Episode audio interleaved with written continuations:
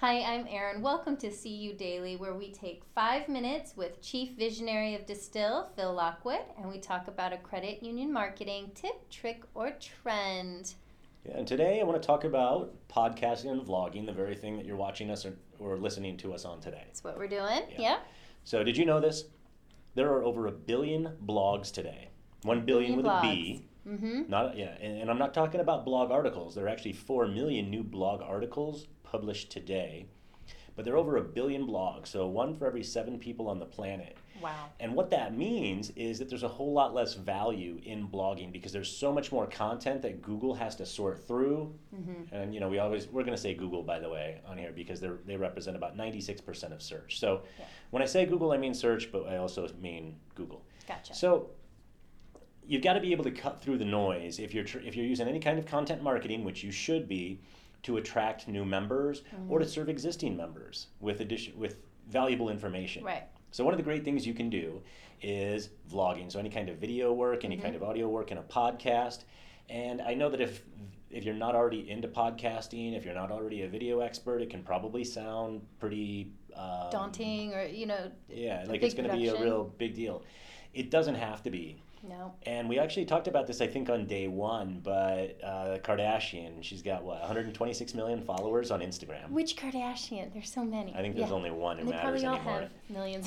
of. So, yeah, but people are really used to seeing low quality video these Yeah. days. And especially as we continue to talk about Mhm. millennials, for example, that that that Mhm. generation in particular is very used to seeing hmm handheld, selfie, portrait mode video shot on a smartphone. Because of the authenticity of it That's and right. the originality of it. The content is truly original. Yeah, exactly. So you can start so simply and then just kind of work your way up. And we intentionally did that here. Obviously, we have the capability to do a very elaborate studio in here. We chose not to. We wanted to keep it lo fi so that we could add things over time and let you kind of follow along. But keep in mind, if you can start your own podcast mm-hmm. serving your community, let's say you have a SEG where you can actually make a lot of inroads into that particular group with a podcast or a vlog, fantastic. Yeah. If you have a wider field of membership, even more even more potential there to kind of uh, connect with people based on some common interest. And in my millennial article and podcast, we talk about how you can really find a niche for your credit union and go after that group of people and achieve a whole different level of success than if you try to be all things to all people. Yep. And if you try to be, you know, commoditized, there's another credit union with similar rates and so on. So a podcast or a vlog is a fantastic vehicle for you to be able to get your unique thoughts, your thought leadership hmm out into the community within your field of membership so that you can attract additional members and build more loyalty among existing members. Yep. Yeah. That makes sense. Yeah. So we started off shooting these on my iPhone Yep. and then we used clip-on mics. No uh, clip on mic anymore. Not to, yeah. So if you've noticed a degradation in sound over the past two days, it's because one of our lapel mics broke.